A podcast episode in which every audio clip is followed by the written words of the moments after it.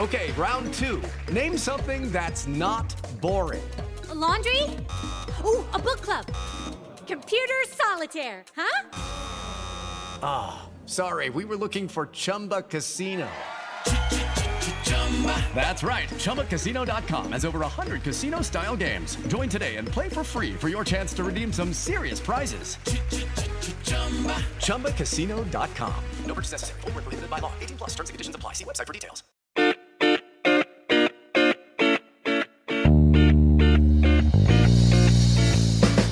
Hello and welcome to the Slate Political Gabfest for Valentine's Day, February 14th, 2019, the All About the Benjamins edition. I am David Plotz of Atlas Obscura. My Valentine, John Dickerson of CBS This Morning, is in New York. Hello, John. I send some beautiful red roses to you. How are you? Uh, Well, and I return I return them to you with whatever uh, gift would make you most happy. Emily Bazelon of New York Times Magazine, I send you some some uh, candy hearts. Mm, nice. I don't really like those actually. Can, I'll send you no, something they're else. gross. But Yeah. chocolate. Some some delicious chocolates. Uh, hello, Emily. You are in New Haven, I guess. I am. On this week's Gabfest, we appear, as we tape on Thursday morning, to be averting a second government shutdown. Is the compromise budget deal a defeat for the president? Is it a victory for America? Or none of the above? Then the controversy over a Democratic member of Congress's tweets about AIPAC and can the issue of Israel, support for Israel, fracture the Democratic Party. Then the Bezos sextortion scandal. What will we make of it?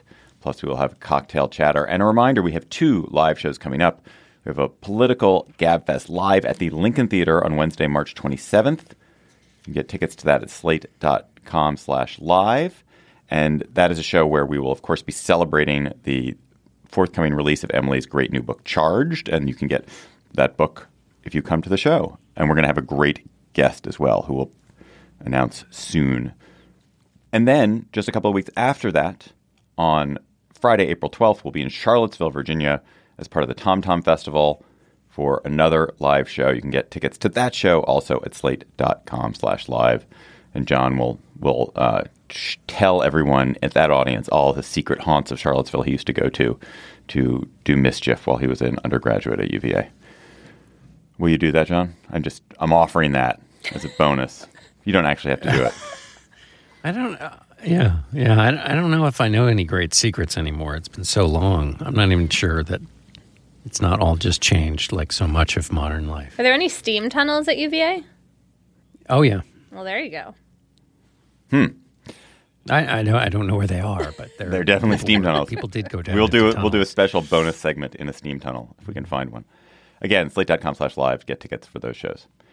As we record on Thursday morning, it appears that both the House and the Senate will approve a government funding measure that will avert a government shutdown that would start on Friday.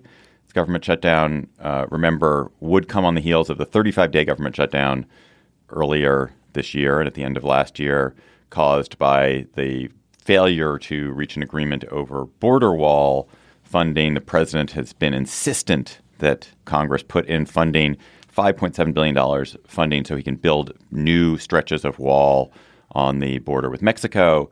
Democrats now in control of the House have declined to do so. Under this compromise that is expected to pass, they will, will get a some budget funding for the rest of the year and $1.375 billion in funding for fencing repair and a bit of new fencing too as well. Not the $5.7 billion the president wanted. So, John, is this a huge defeat for President Trump or not really? Well, it depends where you, how you want to measure it. Um, yeah, it's a defeat. There was two months of wasted time in which people uh, all he did was reduce um, support for his underlying view, cause a lot of people angst and upset and unhappiness in their lives. As eight hundred thousand of them weren't being paid. Contractors may never get paid. Probably hurt the economy a little bit, although we're not quite sure, and just wasted a lot of time that could have been spent on things that are higher up in the priority or should be higher up in the priority uh, list of things that a president's time and attention should be um, put towards. Uh, as a polling matter, I, one of the funny, one of the interesting things is that his numbers are now at their second highest level in, in the Gallup poll since he signed the first bill opening the government back up and since his State of the Union. So I'm not sure what we make of all of that. Um, but I, I think in the larger sense, as a failure of negotiation, there was, we should remember, a time when the president was being offered $25 billion for his wall. That would have been part of a larger deal with Democrats to take care of DACA recipients um, and make some other immigration changes. Somebody who had the negotiating skills that he promised when he was a candidate and that he boasts about would have known how to grab that 25 billion if it is the priority that he thinks it is, that he says it is, and that um, essentially this was done by the Senate and House without the president playing a constructive role in dealing either with what he wants or what the will of the members of Congress want. So, Emily, in previous the previous shutdown started because the president uh, refused to sign a bill that everyone expected him to sign. As we're taping, we don't know whether he'll sign it. Although it doesn't, the signals to me sound like he is going to sign it. But then he's going to take other measures. Aides are telling the press he's going to find a way around this by reallocating money, forfeiture money, for example, possibly, or by declaring a national emergency. Do you think that is likely to happen? And is that even legal if he ended up doing something like that? I think he is likely to try to move some money around, probably by executive order rather than declaring a national emergency, because some Republicans have made noises about the precedent that would set. It is an alarming precedent, the idea of declaring a national emergency when there is none. And, um, willy nilly expanding the power of the presidency um, in yet another way.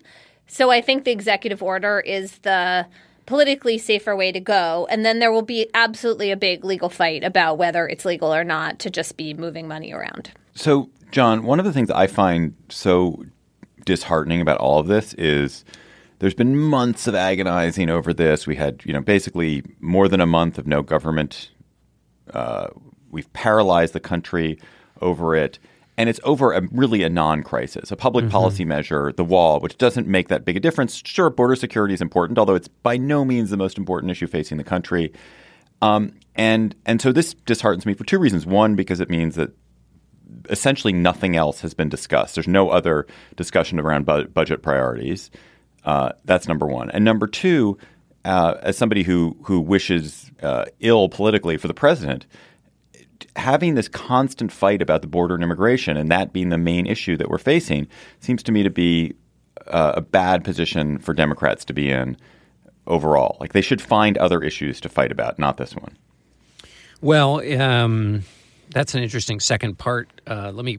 The first part on priorities. Um, it's really true. I mean, you have to think about the sunk cost here of the two wasted months. And as you quite rightly point out, uh, you can have a debate about whether a wall is good or bad or whatever, and that's fine. But this isn't just about a debate about whether a wall is good or bad. And this is where I think, just from a sort of to lapse into punditry for a second, Democrats, I, I think you're right, make a mistake making this about wall, not wall. It's about wall versus every other priority. President's time and attention and the attention he calls on the public to aim at a problem is one of, if not like the most in a in a clotted up system, powerful things a president can do.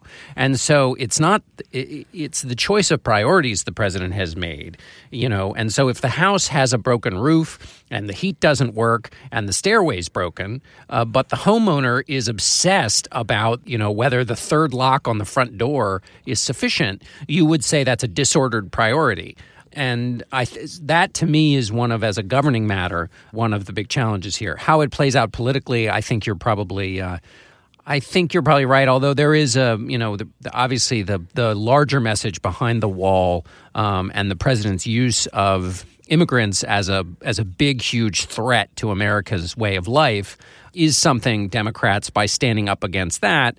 I think that was part is part of the of the appeal to some of the Democratic base. So I don't know that it's a it's a total loss. But I think you, I think it is fair to to uh, embrace the idea that if one, anytime you're battling on the president's turf, which is what you're doing here, um, you're you're ceding the conversation to him that this turf is what's important, and um, based on the way he sees the election, if he can keep a lot of people on his turf, uh, then that's you know that worked for him uh, pretty well in 2016. Disordered priority is going to be the name of my new wave band. I think disordered priority is a great phrase, and I want to use that for everything, John. That is a great, great phrase. So And, let's keep that. I, well, thank you for saying thank you for saying so. And it's literally the key thing a president does, and it's what a CEO does. It's keep people focused, eye on the ball, about the ball that matters, not the ball that's over in the bin with the rest of the sports equipment. The ball that's actually in play, and there are lots of big ones that um, you could argue attention should be focused towards. I mean, can you imagine how we're going to look back on this? Like this moment when American infrastructure is famously decaying, like the trains take forever, the bridges are crumbling, et cetera, et cetera. And what our president talked about for months and months was building a wall from sea to shining sea to keep people out of the country. Like it's a big infrastructure project and we need those and this isn't one that's going to pay back dividends in terms of improving the American economy. Did you see? This is I don't know why the, what you just said made me think of this, Emily. There was this really disgusting story this week that came out about a coal plant that I think the TVA has. The that- Tennessee Valley Authority? Tennessee Valley Authority, which uh, everyone wants to shut down. It's a bad plant. It's inefficient. It's there's so many other better ways to get energy to the people who need energy, and everyone wants to shut it down. But the pers- the people that supply coal to that plant are big Trump donors. Yep. So they're keeping this dumb plant open, and it's it's a classic example of like like what there's the future, there's opportunity, there are things that will be improved, and instead it's like no, we're just going to do some dumb favor for dumb donors. Anyway, it's a non sequitur. Just just irritated me. It's a Um, swamp. so uh, one of the things that, that's striking about this battle, as opposed to the last uh, government shutdown battle, Emily, is that it hasn't at all been about Nancy Pelosi. There's not been targeted fire against her, and I presume that is because that really did not work for Republicans last time. It was not a good strategy to make it a Trump versus Pelosi showdown. Is that your read? That's interesting. I mean, yeah, that makes sense. I think also this time the argument that's going on is internal among Republicans. Like it seems clear that the Republicans in the Senate and I suppose also some of them in the House have just lost their appetite for another shutdown fight. And so the struggle is with the Republicans reining in Trump and reining in some of their own um, more extreme members as opposed to really having a fight with the Democrats. I also think it's important to talk about this whole issue of how many um, beds we have in the country for detaining immigrants caught inside the interior or as they're applying for asylum. And, you know, the Republicans. I'm, it's going too far to say they won that fight, but the the Democrats didn't really win either. I mean, we're still going to have between, as I understand it, like forty and forty five thousand people in detention. And some of these people are people who we just were not really scooping up in the past. I mean, this is this new world, or not new world, but this renewed practice of workplace raids and detaining people who are caught for committing very minor misdemeanor crimes and who just like have bad luck and come to the attention of ICE all of that's going to continue. And I feel like we sort of lost sight of that in all the obsession with the wall. Um, but I read a really good piece in the Times by Caitlin Dickerson, who's one of the reporters who've been doing just such strong work on immigration. You know, it's really worth pausing to think about that. Can I make the alternative case here quickly for not what you said, Emily, but for the politics of this? Uh, and it goes like this. The president got into this big, long, two month long fight, which solidifies his base. They have no doubt about his 100% maximalist point of view on the thing they care about.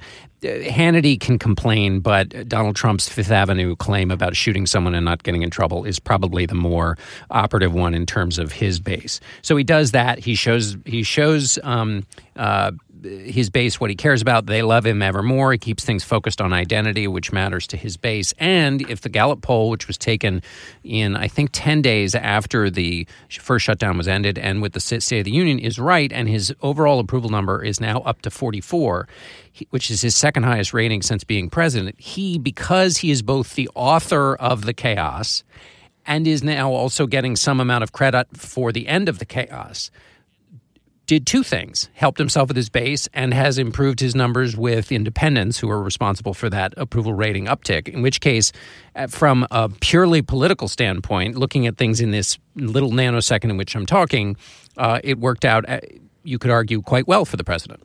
But, John, my read of these approval rating polls is basically there's a 35% of the country that is just with Trump under any circumstance, Sure. no matter what.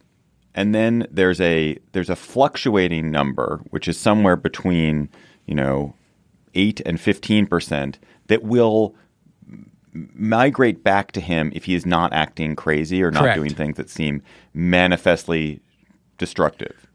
And there's nothing beyond that. There's not really there's not really a another 20 points to gain if he's because he, he just won't ever do anything to get the other 20 points. It's a totally a function of are you acting crazy or not acting crazy. Right. I guess my point is this. Sure, agreed.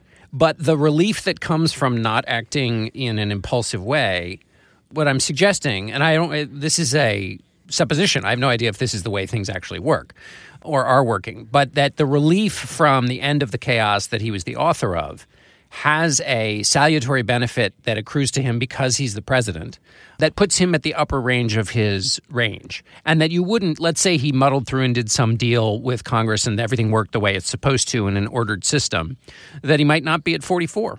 That there is a sense of relief to be delivered from the chaos that he is the author of that has that, that puts him towards the top of his range. I don't know if that's the way it works, but it's just the alternative theory that uh, that I think uh, is worth keeping in mind. Slate Plus members get bonus segments on the Gabfest and other Slate podcasts. And today on Slate Plus, we're going to talk about whether the attacks on Amy Klobuchar for being a horrible boss are are they sexist? Are they true?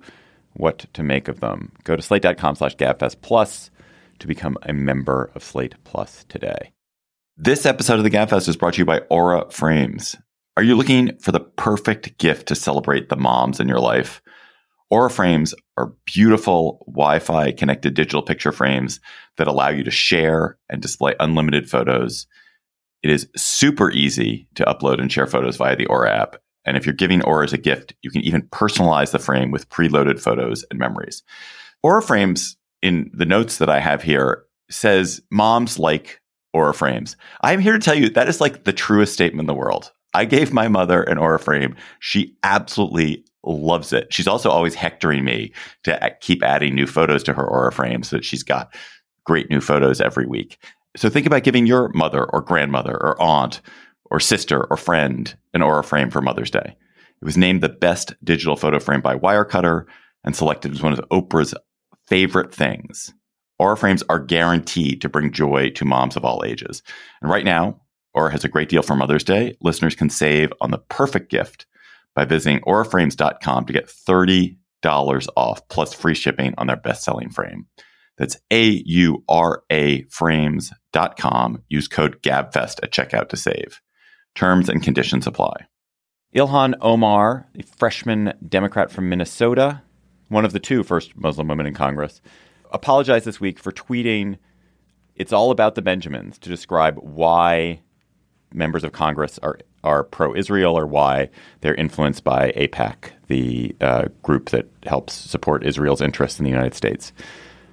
Omar had also been criticized over the years because she had said back in 2012 that Israel hypnotized the world during the 2012 Gaza campaign. She apologized fulsomely for this recent tweet, but yet, yet, somehow that has not quieted the controversy. There's delight on the right about it.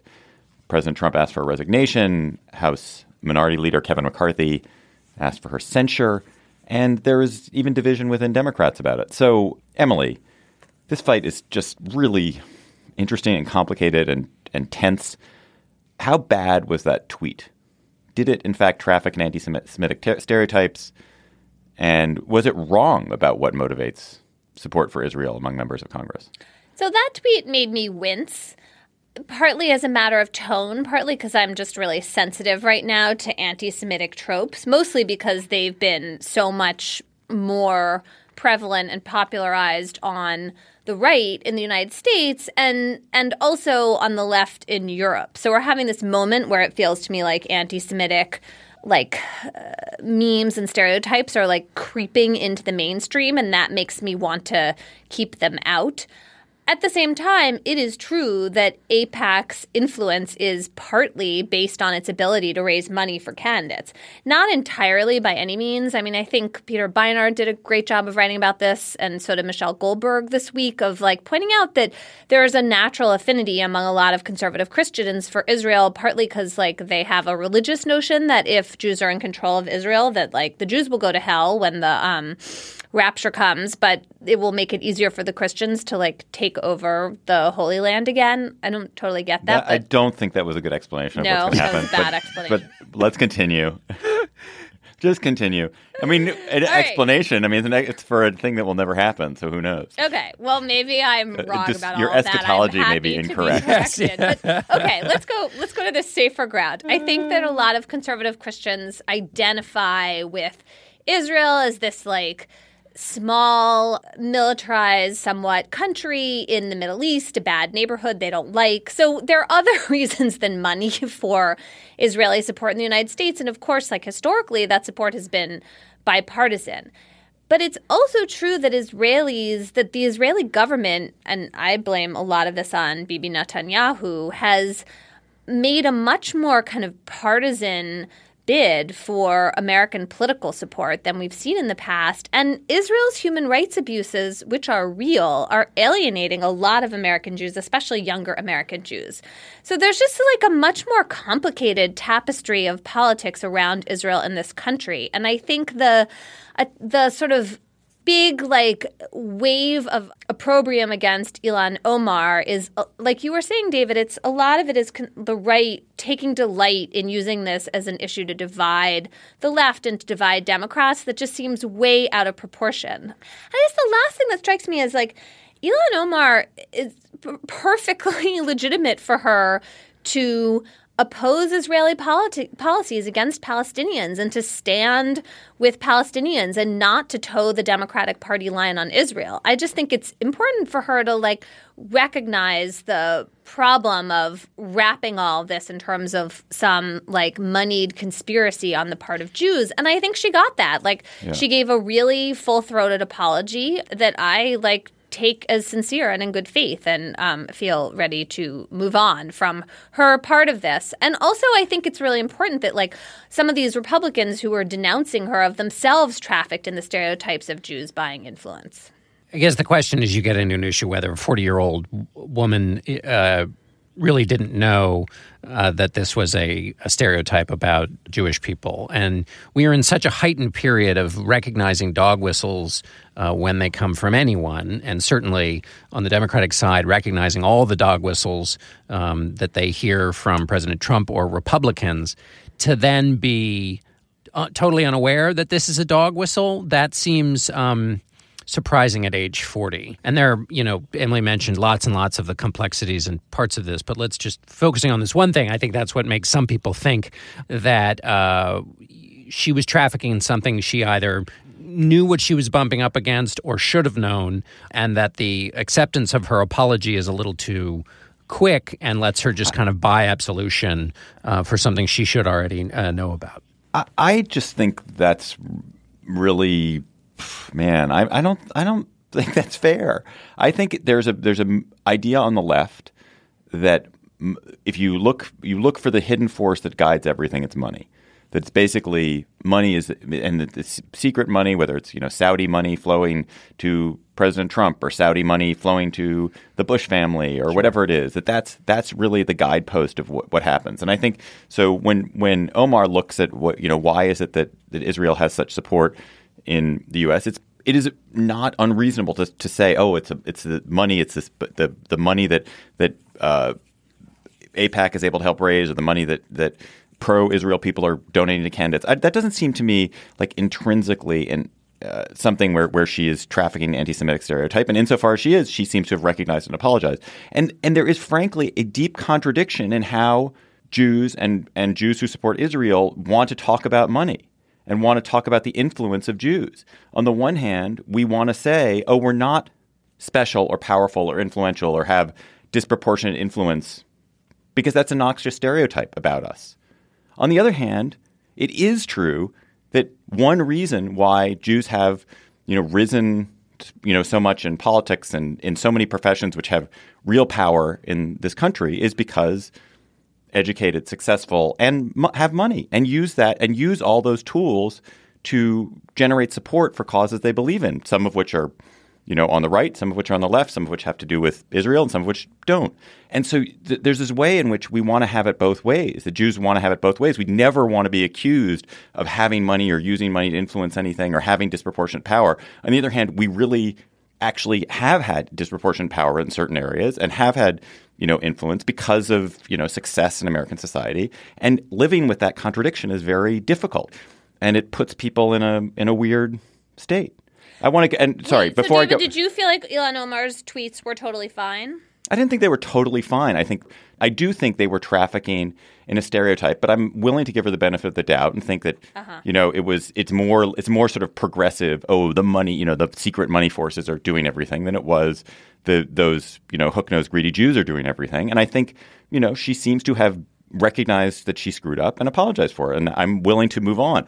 And and what really pisses me off and Emily you were just touching on this is the rank hypocrisy of those on the right who are reaching for their smelling salts at this tweet. I mean who are practically, you know, they've they're practically in the ER because they're so upset about this tweet and yet they tolerate the most vile anti-Muslim stereotyping from people like Steve King and others on the right and others who you know remain in power in, in the Republican Party and who who tolerate the anti-Semitic stereotyping of the alt-right and the white nationalists who have thrown their support overwhelmingly to conservative candidates and to Donald Trump. If I could just interject there, I mean, the president of the United States, the leader of the Republican Party, suggested banning all Muslims from the country. Correct. Yes. And the president of the United States has himself trafficked in anti-Semitic stereotypes, which I'm sure he would call philo-Semitic, but all about how Jews are good with money and things like that. And and you know, does, is he being is he calling for his own resignation? No.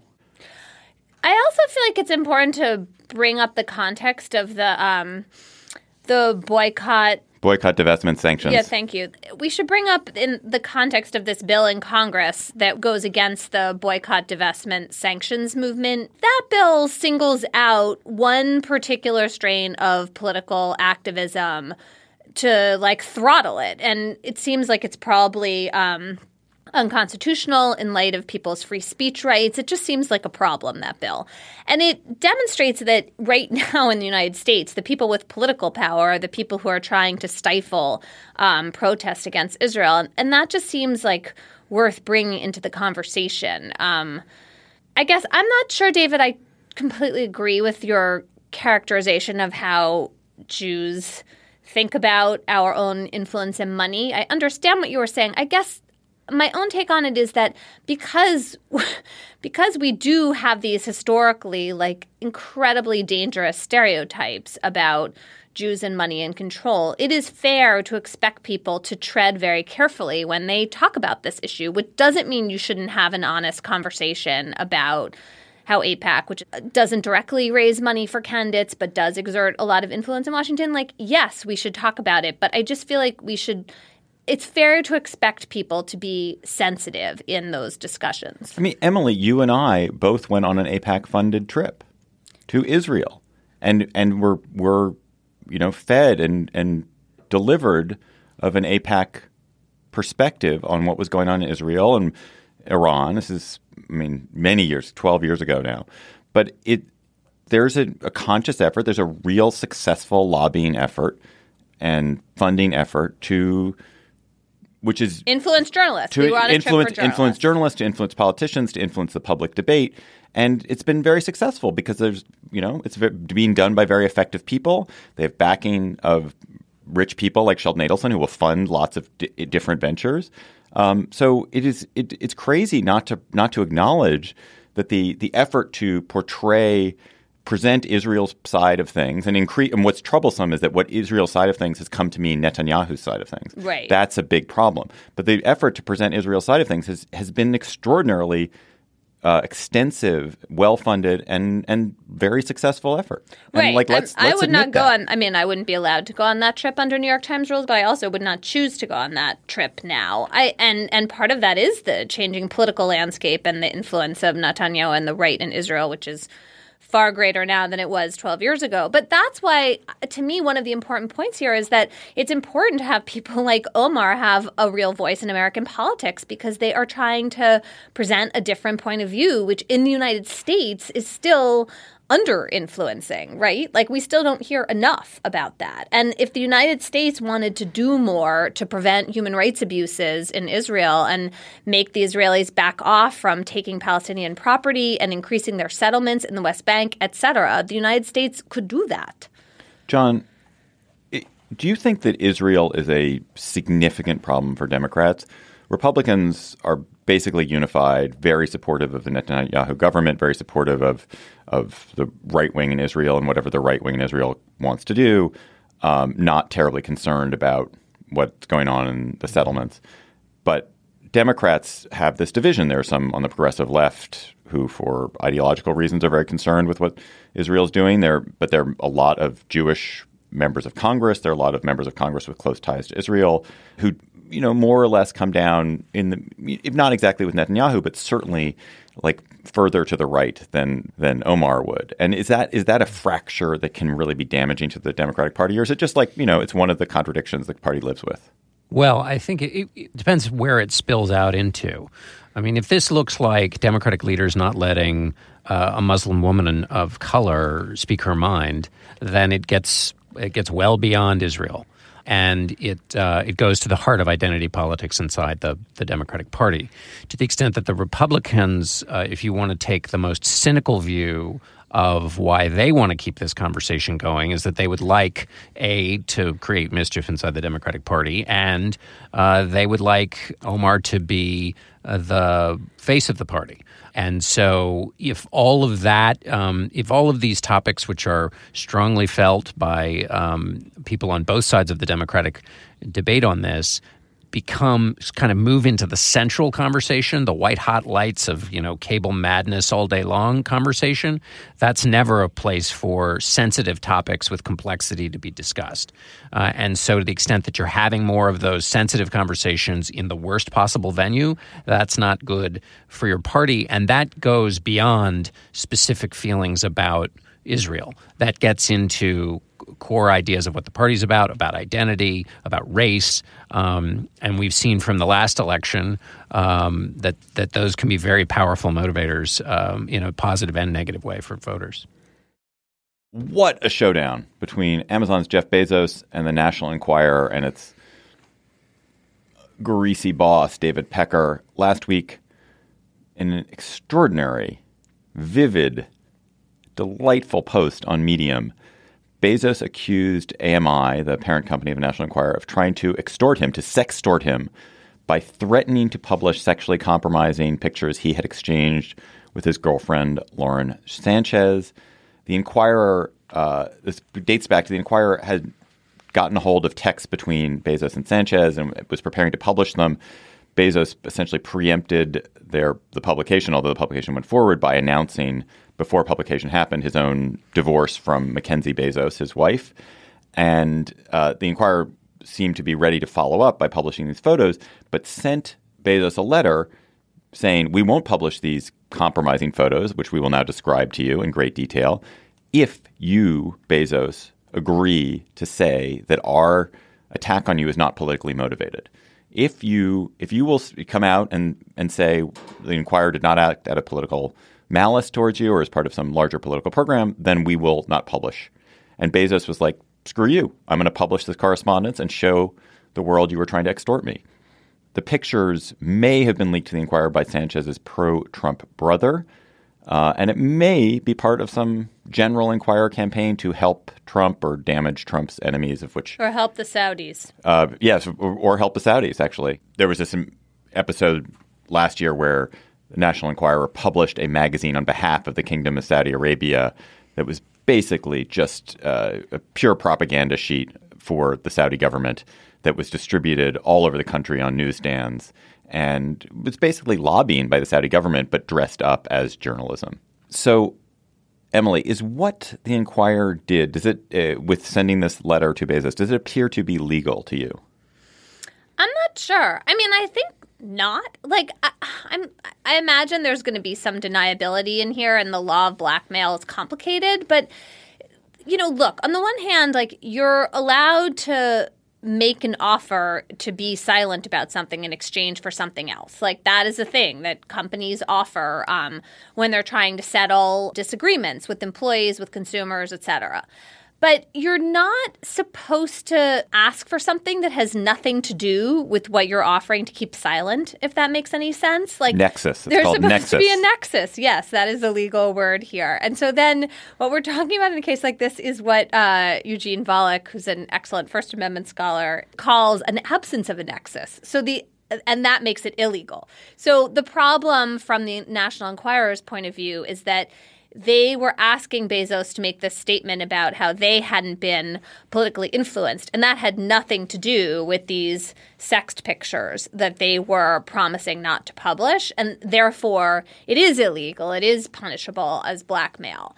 If that theory is right, and it's totally plausible, then AMI, the parent company for the Enquirer, has a, a, a, general problem of like whether it could be prosecuted for blackmail, but also a specific problem, which is that its agreement with Robert Mueller, the special prosecutor, is that it got off the hook for the whole catch and release scandal involving President Trump and um, the story of his affair with Karen McDougal, it got off the hook for silencing that story by agreeing not to commit other crimes. And so, if this is another crime, then um, AMI looks like it's in violation of that agreement with the prosecutors. And the punishment would be what? I don't know. I mean, the punishment is that the prosecutors can now prosecute AMI for that crime or like back out of the assurances AMI got for whatever cooperation it gave. It's not clear that Mueller wants to do that, but it has been reported that federal investigators are looking into whether AMI is in violation of the agreement and, and whether this is blackmail.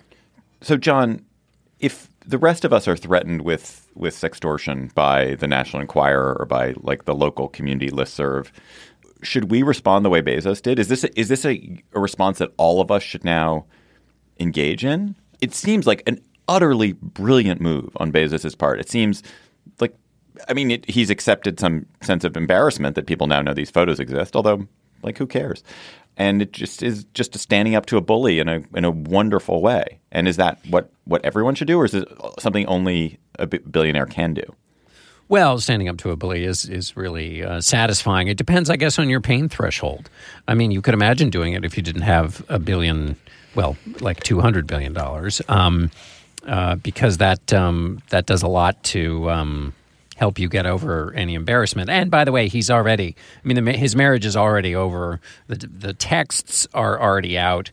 Uh, so even if you have a slightly higher pain threshold, uh, or I should say, I guess maybe I mean lower pain threshold. Anyway, even if you uh, even if you can't tolerate a lot of pain, the incremental pain of the pictures themselves is not as big as if it had been the whole disclosure. You know, if it had been the text and the pictures and the fact that the the affair was going already going on. So since two thirds of those things were already out, it lessens the amount of pain here.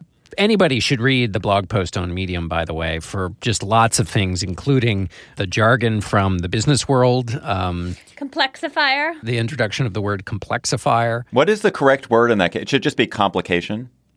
It is a complication. I actually thought complexifier was kind of great. It has like a more active sense than complication oh to me. Oh my god, you were you you were disappointing me. David is looking away despondent. It also felt like a thing that might look like a problem, but that I've already handled and taken care of. Um, uh, anyway, it also has the one most the tightest one paragraph of what exactly he has achieved in his life. Wait, John, do you have that in front of you? Do you have that in front of you? I, I can't remember that paragraph. It would be great. Read it if you have it there. So here is that paragraph. Um, from uh, Jeff Bezos's post on Medium. AMI's claim of newsworthiness, meaning the newsworthiness of the of the text, is that the photos are necessary to show Amazon shareholders that my business judgment is terrible. I founded Amazon in my garage 24 years ago and drove all the packages to the post office myself. Today, Amazon employs more than 600,000 people. Just finished its most profitable year ever, even while investing heavily in new initiatives, and is usually somewhere between the number one and number five most valuable company in the world. I will let those results speak for themselves. He could have included, and I am the richest man in the world. So, um, it was, you know, there was a general tone uh, of swagger to this in response to the bully, which is incredibly pleasing. He also mentioned that he hired investigators and lawyers and gave them an open checkbook. And what's at the heart here, though, of this is that he investigated what they were after and, and found some things that they clearly didn't want him to disclose. I don't know where this goes from here or what this tells us about our current moment, but it was an amazing uh, event in the in the history of our modern day. So one thing I was thinking about was David, a theory you have propounded in the past, which is that we would all be better off if we just decided that, like, who cares what embarrassing sex related material there is about us online and just, like, neutralize this as a weapon in the opinion wars. I mean, this was definitely a step down that road, and I assumed you were applauding it for that reason. For sure. I don't go all the way to where Dan Savage went. Dan Savage was like, let's see them. Jeff, publish these pictures yourself. Um, And Dan But- was saying that we should spell it out because he was like, that will help everybody else. Like, you're the powerful billionaire. That will make it less embarrassing. It will, like, take away the sting for others who are facing real problems with being sextorted and don't have anything like Jeff Bezos's power and clout in the world. There's right? there's an incredible number of people. I, I heard the stat on another podcast. Something like twelve percent of Americans have had uh, their explicit pictures, explicit, explicit images of them distributed without their consent in some fashion. That's an incredible number. It's probably not that high. in I truth, know. I feel like, huh? Whatever the number is, it's awful. And we should say it's usually women who are victims of this, and it's the context often of some abusive relationship or end of relationship, and it's awful. Can I ask a question then, which is if it's 12%, uh, we all stipulate that that might be a figure that's just totally made up. But uh, if it's 12% that are extorted, um, what then is the number of people? Not about- extorted. who- Not extorted. Not Oh, extorted. Oh okay. 12% Not twelve percent them. extorted. Twelve percent who who who've that they've been distributed in some fashion without their consent. Not necessarily. Okay. That So I guess my they're being question is extorted. I mean, it might be like I forwarded some you know picture of uh, my girlfriend in a in a state of undress to my buddy. Right. Okay. So, That's but then, extortion. what what is the total number of people who are doing this then privately? Right? Who aren't a mishap isn't happening. Oh, many, many. The So you- you think numbers on 50%? adult sexting, it's like eighty-eight percent. I mean, I don't know if I believe that either, but it many, many people. I have to say, this. whenever I talk to single, I'm you know these are men in their 40s but who are divorced about their sex lives. It's extraordinary to me, like the level of sexting, sexual image passing that's going on. I mean, it's really amazing. So. So it is I- more the norm than who- not. It's awesome. Who cares? That's great. No, no, no. But It's this is my this is to the Dan More Savage to point. it's great until someone forwards it without your consent. Let's just say. Can can I just so is it possible to say that this is more the norm than not among single people? I think so. It Yeah, sounds like it. It sounds like it is. I'm just yeah. just learning about the Um, world. so I want to I want to wrap this actually by talking about um, by by looking at this from a different direction, which is the National Enquirer is like like Slate, like, Like the New York Times, like CBS. It is a is a a publication. It is a part of the free press that is one of the pride and joys and great contributions to civilization the United States has made. Is it an institution that we as journalists should feel very protective of? and that we should be careful before we are, celebrate too much Jeff Bezos going after it? Or on the alternative, is it the fact that it has its catch and kill policies, its use as a weapon for Trump, its uh, willingness to to be a sort of laundry for the Saudi government, has that put it outside the bounds of the normal press, and therefore we shouldn't be too concerned if it gets you know driven into bankruptcy as Gawker did, or if it gets it gets um, punished for what it's done. I, I'm going to go for outside the bounds. I may be deluded on this point, but I actually don't think the Enquirer is like um, CBS or Gawker in that this, uh, what I view as blackmail of Bezos, is not something, this catch and release policy is not something those news organizations do. And so I would like to think that we are different enough from them that we can dance on their grave. Um, Right. You know, you can make an, another argument. They are a press entity, but I feel like it's fair to distinguish among these practices, both legally and like, you know, in terms of values and ethics.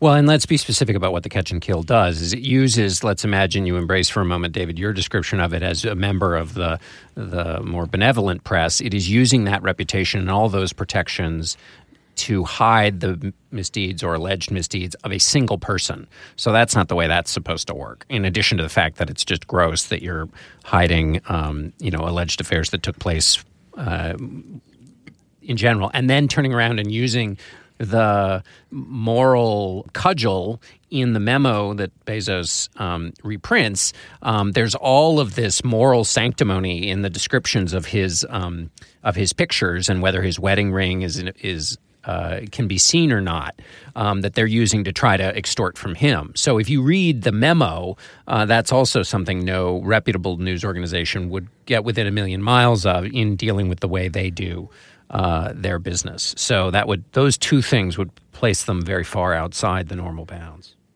And also, if we're going to go back to the Peter Thiel example of how he, you know, destroyed Gawker financially by suing it, Bezos hasn't actually tried to do any of that. So, you know, we can note the too great influence of billionaires repeatedly in like the story of American media and politics right now without saying that it's equivalent. Let's go to cocktail chatter when you're tired of sharing texts and actually just want to have a drink and an actual conversation with somebody, John Dickerson, what are you going to be chattering about with them? Well, on uh, on Thursday, there were a bunch of new disclosures uh, that are a part of Andrew McCabe's new book. He was the deputy FBI director who was fired. Um, uh, right before he was to get his pension uh, as a result of something having not to do with the investigations into Hillary Clinton's emails and Donald Trump's relationship with the Russians. But he also happened to be the person overseeing those two things. Um, and he said too he writes about his book basically these eight days in may after um, not to be confused with the seven days in may um, eight days in may uh, after um, Jim, jim comey was fired by the president and the and what comes across in both his 60 Minutes interview and the piece that the excerpt that's in the Atlantic was this absolutely frantic kind of pell mell what can we find in the nearest uh, desk drawer to help us deal with what they thought was basically based on their frantic behavior, was president as a Russian agent. And there are two things that have been in the paper. The New York Times has reported them, but they've never been sourced directly, as McCabe is now owning up to them. One is that Rod Rosenstein, who was overseeing the Mueller investigation, the deputy attorney general, mentioned twice wearing a wire in so that his conversations with the president could be recorded um, when they were in this period where they thought you know that, that the James Comey was fired because the president was trying to cover up for his relationship with Russia. And the second thing is that that at the FBI anyway they had this conversation about whether the 25th Amendment was a possible remedy and if you know and and according to what McCabe told Scott Pelley on 60 Minutes, they even sort of went down the cabinet officials who would have been required during one in one version of the way the 25th Amendment works, um, and they kind of went down and saw thought through who who would and wouldn't possibly vote to invoke the 25th Amendment, which would remove the president from power. Get, what strikes me, obviously, McCabe has an axe to grind with the with. Um, with the president who also attacked his wife, basically made up some stuff about his wife who's running for office in Virginia. But what is this just kind of frantic effort? And Rod Rosenstein has not denied that he made the um, the claims about wearing a wire. He put out a statement on Thursday saying he never authorized a wire, which is not what's at issue here. What's at issue is whether he suggested doing it. And so by denying that he ever authorized it, he's essentially affirming what McCabe is saying. Anyway, it's a it's an it's kind of an extraordinary development. In again, we knew some of this it had been reported before, but now to actually have it, you know, the person who was involved actually saying it out loud is a real development. Emily, indeed. Emily, what is your chatter? I was following with fascination over the last couple of weeks a story out of Houston where um, the district attorney Kim Ogg asked the county commission for money to pay for 100 new prosecutors in her county and she said she was doing this because hurricane harvey had like has continually uh, snarled up the courts and and her prosecutors have like tons of cases to process. But Ogg made this request without asking for any equivalent rise in funding for defense lawyers. And a super interesting thing happened, which was that some civil rights groups and other um, organizers who really had campaigned for her, because Ogg ran as part of a, this new wave of progressive prosecutors, those groups like came out against her really loudly and opposed this request and it got voted down by the county commission. So it's just a really interesting test of accountability for someone um, who who ran promising reforms as a DA. And I also just want to say it is such a pleasure to follow stories out of Texas because there are excellent journalists in Texas, like doing all the legwork. Um, in particular, Keri Blakinger for the Houston Chronicle, and then um, Scott Henson, who blogs at uh, and tweets at Grits for Breakfast, um, which is like an indispensable handle if you're interested in criminal justice in Texas. So, anyway, that story my chatter double chatter, in fact, quadruple chatter. So oh Abe Lincoln's birthday, I learned three three amazing Abe Lincoln facts. Number one, Abe Lincoln and Charles Darwin were born on the same day, February twelfth, eighteen oh nine. That's amazing. Two of the titans of world history born on the same day, thousands of miles apart. Number two, uh, Abe Lincoln as it was a criminal defense lawyer for a while, and he wrote a true crime account of a bizarre murder case that he was involved in, where he was defending someone accused of murder who was later cleared because the victim, the supposed victim, showed up alive. And Abe Lincoln has this remarkable true crimey account of it that Smithsonian published this week. Third, Abe Lincoln coined the word back-asswards. That's awesome. Or excuse me, sorry, bass ackwards, bass ackwards, not back asswards, but bass ackwards. bass backwards. So that's he's less awesome. It's less uh, less awesome. I misread it, but bass backwards. You in fact were you had bass backwards, ass backwards. I had I was back ass I was I was ass backwards. so, but he um, he wrote this letter. Uh, t- he said he was writing bass backwards on a jassack through a patent cotch, and but the OED credits him as the the coiner of that phrase, which is great. But then uh, my other quick chatter is I go ahead, John. Well, can I just say the other thing about the 12th of February that uh, is not mentioned in Lincoln biographies as much as it should be, but that the 12th of February is the first time the word podcast was used in print, according to the OED, which is um, th- so that means it would have been the 15th anniversary of the coinage of that term. So uh, that's also a very important thing that happened on the 12th of February. Wow. And yet we've been podcasting for 37 years. How does that work? I don't understand. Don't say that. You're making us even older, which is not helpful. Uh, then quickly, another my other. Uh, I just want to mention I've started this book, uh, which is wonderful. It's called Maid: Hard Work, Low Pay, and a Mother's Will to Survive. And if you can imagine um, that Tara Westover book, Educated, crossed with Barbara Ehrenreich's Nickel and Dimed, you'd get something like Maid. Stephanie Land, uh, it just writes about her life as a single mother trying to survive as a maid, and it's it's great. I'm about halfway through. It's a fantastic book. She's a really good writer. Very grueling and very kind of vivid account of what it's like to be constantly uh, on the edge and of poverty. Um, so check it out, John. You guys should interview her on your show. She'd okay. be a great interviewer for your show. We had listener chatter this week. Also, you guys have been tweeting them to us at, at Slate Gabfest and uh, sharing them on Facebook at facebook.com slash Gabfest. And this week, uh, there's again there were like six or seven I would have been happy to chatter about. This one I would like to um, give Rick Zucker uh, at RN Zucker, who seems to be retweeting Shane Kavanaugh. Is so I'm not sure if this comes from Rick or from Shane. Forgive me, I didn't do enough research there. They point us to a story in Oregon Live about uh, how Saudis who are arrested for serious crimes in the U.S., arrested and charged with serious crimes, are suddenly disappearing from the U.S. And so there's cases of people arrested for rape, arrested for manslaughter, whose passports are taken, who post hundreds of thousands or five up to five hundred thousand dollars in bail, who then vanish and seem to be secreted out of the country by private plane by the Saudi government and end up back in Saudi Arabia. So it's it's a really weird, disturbing example of how the Saudi government is is distorting American justice and making it impossible for, for people to um, be held accountable for crimes they may have committed. That is our show for today. The Gabfest is produced by Jocelyn Frank, who's here with me in Washington today. It's so nice to see Joss in person. Yay. Our researcher is Bridget Dunlap. June Thomas is the managing producer of Slate Audio. Gabriel Roth is the editorial director of Slate Audio. Special thanks to our engineers, Usually Danielle Hewitt is here with me, Ryan McAvoy at Yale, Alan Pang of CBS. Thank you all for your great work. You should follow us on Twitter at, at SlateGabFest. You should tweet chatter at us there too. For Emily Bazelon and John Dickerson, David Plotz, please join us at our shows in Washington on March 27th and in Charlottesville April 12th. Go to slate.com slash live to get tickets. We will talk to you next week.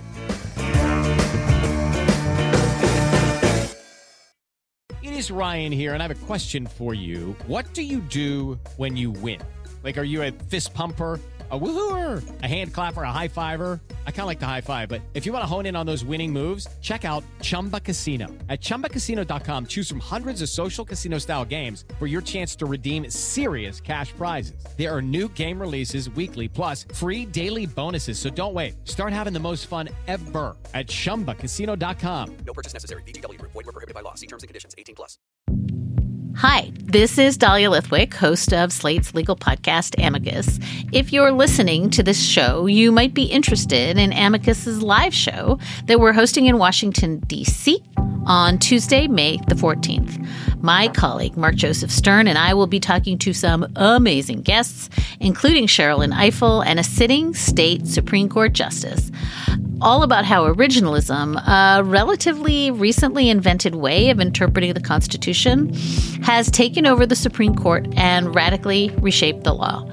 It's been doctrinal rocket fuel for the conservative legal movement and facilitated the rolling back of abortion rights, the expansion of gun rights, and the obliteration of the separation of church and state. And as another wildly consequential Supreme Court term careers to its end, the court's originalists are on a tear. But there's something you can do about it, and we hope you'll join us in DC on May 14th to explore the possible pathways out of the current situation. Go to slate.com slash amicus live for tickets.